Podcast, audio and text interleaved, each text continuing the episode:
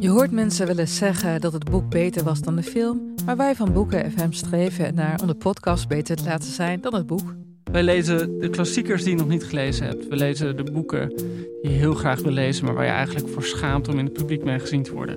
We lezen de Libris-winnaars. Uh, we praten over de Nobelprijslariaten. Allemaal zoals je een etentje hebt, dat je moeiteloos mee kan praten en dat het lijkt alsof je helemaal belezen bent. Wij zijn Ellen, Joost en Charlotte van Boeken FM en je kunt ons luisteren in je favoriete podcast-app.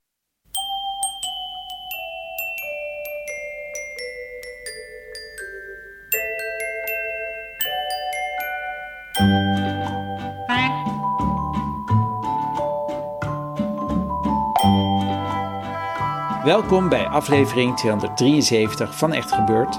De podcast waarin waargebeurde verhalen worden verteld door de mensen die ze zelf hebben meegemaakt. In deze aflevering een verhaal dat Rosa van Toledo in maart 2018 vertelde tijdens een verhalenmiddag rond het thema geweld.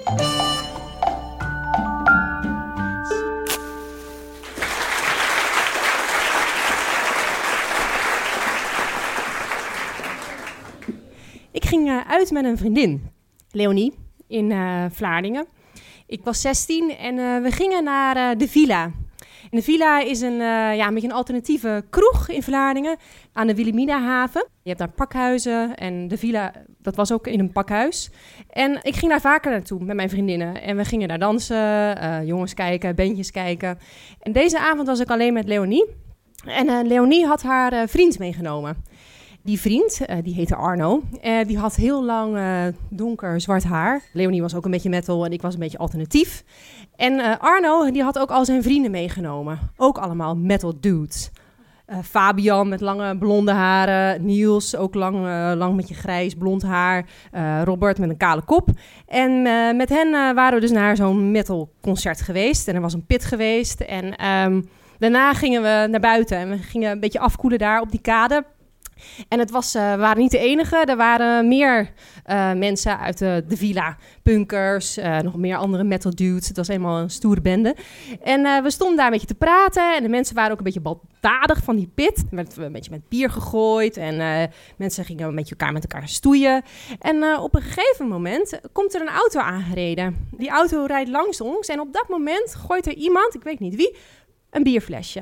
En dat bierflesje komt pats vlak bij die auto terecht. En uh, we hoorden allemaal zo oeh. Maar die auto die uh, reed door en nou ja, prima. Dus uh, wij gingen weer gewoon verder in gesprek. En op een gegeven moment kijk ik opzij. En ja, daar ongeveer nou, 50, 100, ik weet het niet. In ieder geval verderop op die kade zie ik ineens dat die auto stilstaat. Dus ik stoot iemand zo aan van, hé, hey, de auto stopt. En we zien dat er een figuurtje dus uit die auto stapt, om die auto heen loopt en de achterbak open doet. En uh, er wordt iets uitgehaald, iets langs. En uh, die vriend eh, van mij die zei van, ja, misschien had hij wel een honkbalknuppel. Maar hij zei, haha, ja. Maar hij stapt weer in en hij rijdt weer verder. Dus wij gaan weer verder in gesprek. Maar op dat moment, twee, drie seconden later, hoorden we ineens een soort piepende banden. En op, op dat moment komt die auto komt weer met volle vaart op ons afgereden. En voordat we het weten, stapt die, stopt hij voor onze auto. Het raampje gaat open. En dan wordt een geweer of een shotgun uh, voor ons gehouden. Voor ons metalgroepje. En uh, hij zegt, uh, ja, wie heeft dat gedaan? En op dat moment, ja, iedereen valt stil. En er wordt gemormeld en er wordt iets gezegd van, ja, hij weet het niet of diegene is al weg. Maar ik weet het eigenlijk niet meer. Want op het moment dat hij dat geweer pakt, doe ik iets. Voor mij staat Fabian met zijn lange blonde haar. En ik schuif millimeter voor millimeter achter hem. Ik denk namelijk, als hij schiet, dan schiet hij hem. En dan val ik mee. En dan ben ik uh, ja, niet geraakt. De auto, het raampje gaat weer dicht en het pistool is, of het geweer is weg. En uh, ze hebben het blijkbaar opgelost. En uh, de auto rijdt weg en er wordt nog één keer in de lucht geschoten door, uh, door die vent. En uh, iedereen is eigenlijk helemaal een soort van uh, extatisch. Oh, oh, oh. Uh, wat goed dat je dat gezegd hebt. En ah, dat kan toch niet? Maar ik, ik doe wel mee, ja, ja. Maar ik denk eigenlijk alleen maar van wat ik had gedaan. En Leonie en ik gaan naar huis en we lopen terug naar huis. En Leonie zegt, ja, we moeten dit echt nooit tegen onze ouders vertellen, want dan mogen we nooit meer uit. En ik zo, ja, nee, inderdaad, dat moeten we echt nooit doen. Maar ik zie eigenlijk alleen maar Fabians rug voor. En het feit dat ik uh, ja, hem had gebruikt als uh, menselijk schild. De volgende keer, de week erna, gaan we gewoon weer naar de villa toe. Uh, we zijn een beetje bang nog, maken grappen. Maar er komt natuurlijk geen vent met een geweer aan. En de week erna weer. En uiteindelijk ja, gingen we er gewoon weer heel natuurlijk naartoe. Alleen dat beeld van mezelf als wegsneakend iemand, dat blijft me achtervolgen ik zie het eigenlijk overal in terug. Dus uh, als ik uh, bijvoorbeeld een film kijk en uh, bijvoorbeeld Jurassic Park, die dikke, zeg maar, die dan in zijn autootje gaat, wegsniekt, voor zichzelf kiest. Ja, en die wordt dan opgegeten. En ik denk, ja, dat, dat was ik. En als we met geschiedenislessen krijgen, en we hebben het over de Tweede Wereldoorlog, en mensen worden gemarteld en die dan uiteindelijk hun hele familie verraden, dat ben ik. En uh, als ik een kantartikel lees over um, iemand die dan verdrinkt in het midden van andere mensen in de zee. En mensen staan er gewoon bij te kijken. Ik durf er niks over te zeggen, want ik weet, ja, dat ben ik. Ik kies voor mezelf op dat moment. Ik kies niet voor anderen. Ik kies zelfs mijn, ik gebruik mijn vrienden eigenlijk om mezelf te redden. En ja, daar zijn woorden voor die je daarvoor kan gebruiken. Egoïst, verrader, lafaard. De jaren daarna denk ik er af en toe nog aan, en, uh, maar ik vergeet het nooit meer. En uh, ongeveer negen jaar later, ik ben inmiddels uh, eh, 25, eh, ik woon in Amsterdam. Ik studeer en ik woon aan de Kloveniersburgwal, naast de filosofiefaculteit waar ik ook studeer. En ik heb een hele mooie kamer. ik woon met een ander meisje samen, we hebben allebei een eigen kant, zeg maar. En ik woon aan de kant waar dat uitkijkt op de universiteit en het is een soort pleintje. En mijn kamer is opgedeeld in twee delen. Je hebt één slaapgedeelte, er staat een muur tussen. En de andere kant, dus de woonkamer. Dat heeft ook een heel mooi erkertje. En dat kijkt dus uit op dat pleintje. En uh, ik lig daar en uh, midden, ik lig te slapen. En um, op een gegeven moment word ik wakker. En ik word wakker namelijk van een geluid. En dat geluid is een soort uh, gekerm. Nee, nee, nee. En ik weet niet goed wat het is, dus ik, pak mijn bril van het nachtkastje en ik zet hem op. Ik uh, doe het raam open en ik kijk ze doorheen uh, vanuit mijn slaapkamer. Maar er staat een hek voor, omdat mijn slaapkamer, ja, er staat dus een hek voor naar dat pleintje toe.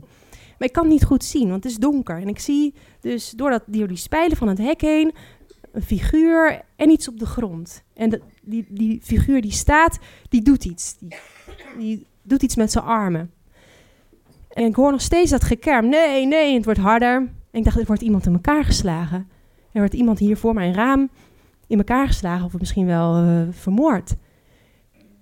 En op dat moment weet ik gewoon niet wat ik moet doen. Dit is hier zo'n moment, moment dat, ik, dat ik iets moet doen, maar ik wil het gewoon echt niet.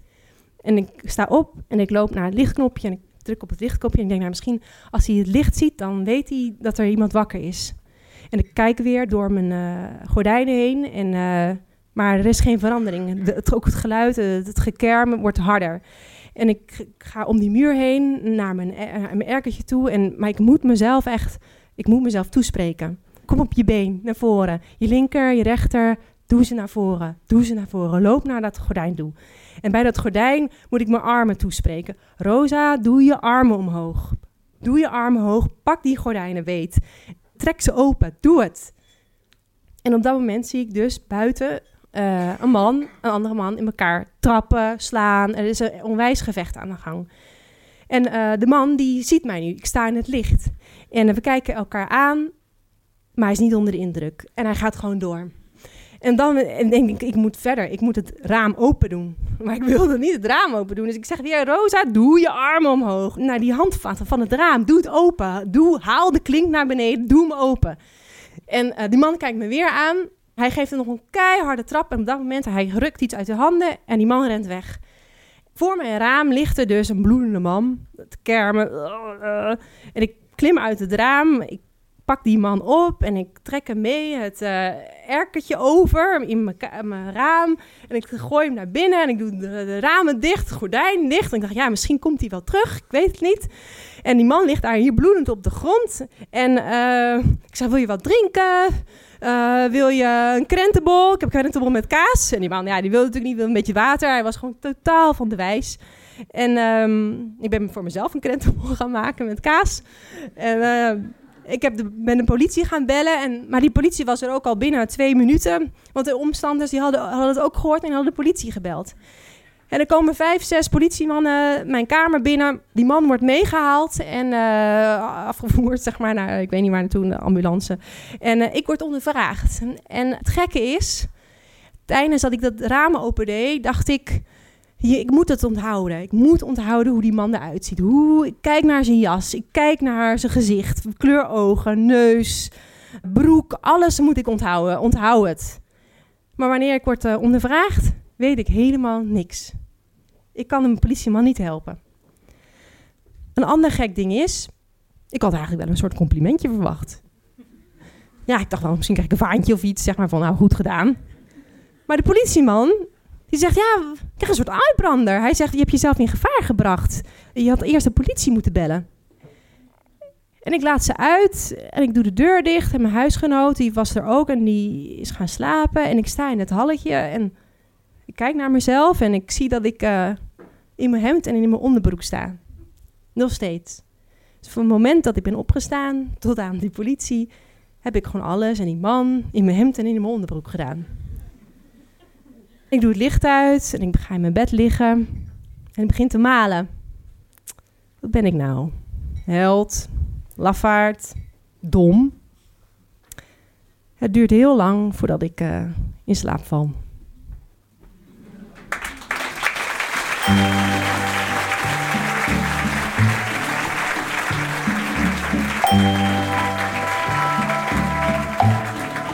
Dat was een verhaal van Rosa van Toledo. Rosa is een van de redacteuren van Echt Gebeurd, wat betekent dat zij vertellers zoekt, vindt en begeleidt. Dat begeleiden deed Rosa ook bij de bijzonder fijne podcast Kan je even langskomen. Een bijzonder en eerlijk verhaal in 14 korte afleveringen waar ik met veel plezier naar heb geluisterd. Kan je even langskomen. Rosa geeft ook hele leuke en goede lessen in verhalen vertellen. Ik ben er ooit bij geweest en ook ik stak er wat van op. Neem vooral contact met ons op als je denkt dat dat iets is waar jij of jouw organisatie wat aan zou hebben. De rest van onze redactie bestaat verder uit Paulien Cornelissen, Maarten Westerveen, Sanne Pols en mijzelf, Mieke Wertheim. Productie Even Zwaving, zaaltechniek Jasper van Oorschot, podcast Gijsbert van der Wal. Dit was aflevering 273. Tot volgende week en onthoud, als de moedje in de schoenen zakt, kan je altijd nog tegen je handen praten.